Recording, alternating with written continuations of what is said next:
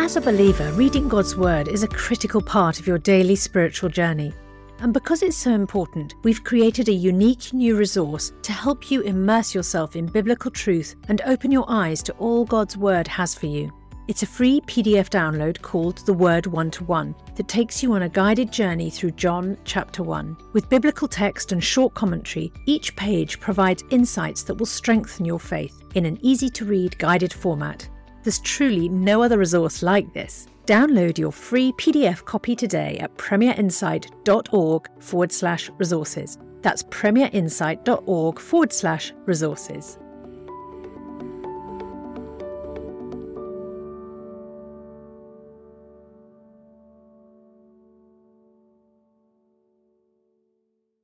Bringing the Word to life. The Bible in a year. Deuteronomy chapter 15. At the end of every seven years, you must cancel debts. This is how it is to be done. Every creditor shall cancel any loan they have made to a fellow Israelite.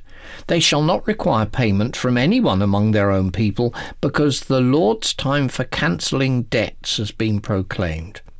You may require payment from a foreigner, but you must cancel any debt your fellow Israelite owes you. However, there need be no poor people among you, for in the land the Lord your God is giving you to possess as your inheritance, he will richly bless you. If only you fully obey the Lord your God and are careful to follow all these commands I am giving you today. For the Lord your God will bless you as he has promised, and you will lend to many nations, but will borrow from none. You will rule over many nations, but none will rule over you.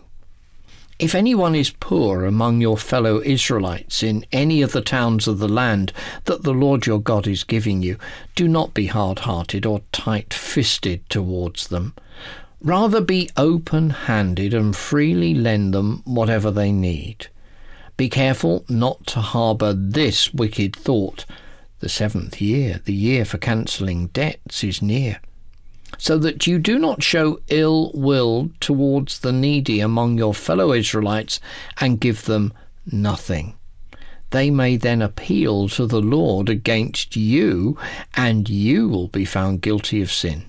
Give generously to them, and do so without a grudging heart then because of this, the Lord your God will bless you in all your work and in everything you put your hand to. There will always be poor people in the land. Therefore, I command you to be open handed towards your fellow Israelites who are poor and needy in your land. If any of your people, Hebrew men or women, sell themselves to you and serve you for six years, in the seventh year, you must let them go free. And when you release them, do not send them away empty handed. Supply them liberally from your flock, your threshing floor, and your winepress. Give to them as the Lord your God has blessed you. Remember that you were slaves in Egypt, and the Lord your God redeemed you. That is why I give you this command today. But if your servant says to you, I do not want to leave you, because he loves you and your family and is well off with you, then take an awl and push it through his earlobe into the door, and he will then become your servant for life. Do the same for your female servant. Do not consider it a hardship to set your servant free, because their service to you these six years has been worth twice as much as that of a hired hand. And the Lord your God will bless you in everything you do. Set apart for the Lord your God every firstborn male of your flocks and herds.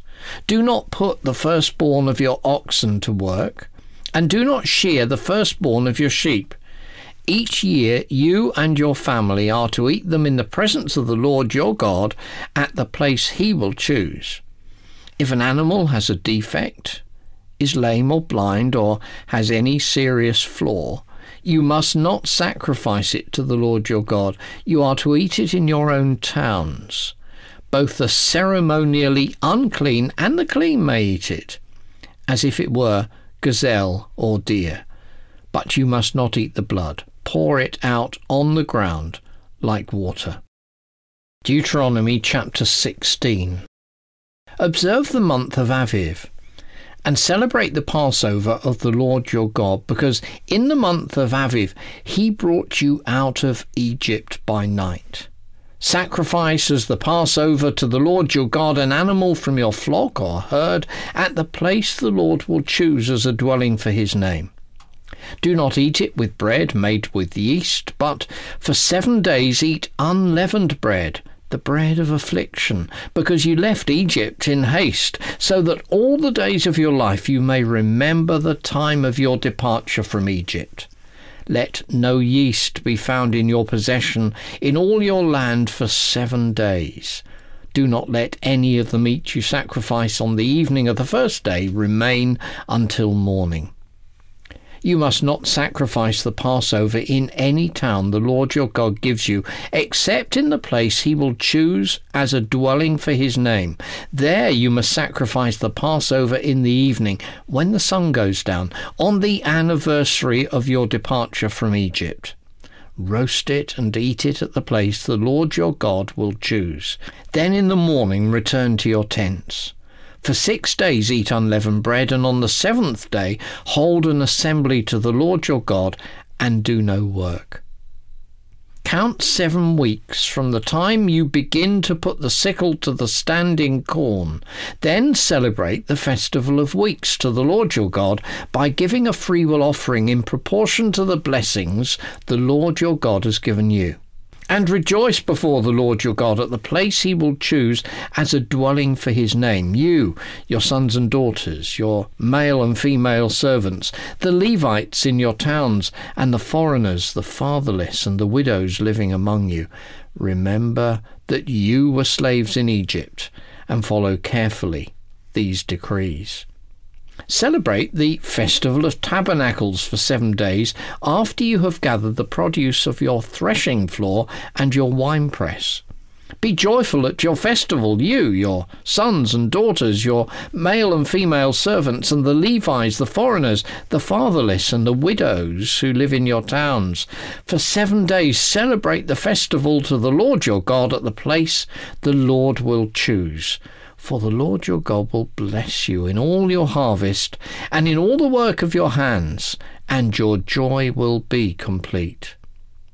Three times a year, all your men must appear before the Lord your God at the place he will choose at the festival of unleavened bread, the festival of weeks, and the festival of tabernacles. No one should appear before the Lord empty handed. Each of you must bring a gift in proportion to the way the Lord your God has blessed you appoint judges and officials for each of your tribes in every town the Lord your God is giving you, and they shall judge the people fairly. Do not pervert justice or show partiality. Do not accept a bribe, for a bribe blinds the eyes of the wise and twists the words of the innocent. Follow justice and justice alone, so that you may live and possess the land the Lord your God is giving you. Do not set up any wooden Asherah pole beside the altar you build to the Lord your God, and do not erect a sacred stone, for these the Lord your God hates. Proverbs 6 My son, if you have put up security for your neighbour, if you have shaken hands in pledge for a stranger, you have been trapped by what you have said, ensnared by the words of your mouth. So do this, my son, to free yourself, since you have fallen into your neighbour's hands. Go to the point of exhaustion and give your neighbour no rest. Allow no sleep to your eyes, no slumber to your eyelids. Free yourself like a gazelle from the hand of the hunter, like a bird from the snare of the fowler. Go to the ant, you sluggard, consider its ways and be wise. It has no commander, no overseer or ruler, yet it stores its provisions in summer and gathers its food at harvest. How long will you lie there, you sluggard? When will you get up from your sleep? A little sleep, a little slumber, a little folding of the hands to rest, and poverty will come on you like a thief, and scarcity like an armed man. A troublemaker and a villain, who goes about with a corrupt mouth, who winks maliciously with his eye, signals with his feet, and motions with his fingers, who plots evil with the deceit in his heart, he always stirs up conflict. Therefore, disaster will overtake him in an instant. He will suddenly be destroyed without remedy. There are six things the Lord hates, seven that are detestable to him haughty eyes, a lying tongue, hands that shed innocent blood, a heart that devises wicked schemes, feet that are quick to rush into evil, a false witness who pours out lies, and a person who stirs up conflict in the community. My son, keep your father's command, and do not forsake your mother's teaching. Bind them always on your heart, fasten them around your neck. When you walk, they will guide you. When you sleep, they will watch over you. When you awake, they will speak to you. For this command is a lamp, and this teaching is a light, and correction and instruction are the way to life, keeping you from your neighbour's wife, from the smooth talk of a wayward woman. Do not lust in your heart after her beauty, or let her captivate you with her eyes. For a prostitute can be had for a loaf of bread, but another man's wife preys on your very life. Can a man scoop fire into his lap without his clothes being burned? Can a man walk on hot coals without his feet being scorched? So is he who sleeps with another man's wife. No one who touches her will go unpunished. People do not despise a thief if he steals to satisfy his hunger when he is starving. Yet if he's caught, he must pay sevenfold, though it costs him all the wealth of his house. But a man who commits adultery has no sense. Whoever does so destroys himself. Blows and disgrace are his lot, and his shame will never be wiped away. For jealousy arouses a husband's fury, and he will not show mercy when he takes revenge. He will not accept any compensation. He will refuse a bribe, however great it is. For more resources to help you bring the word to life, go to premier.org.uk/slash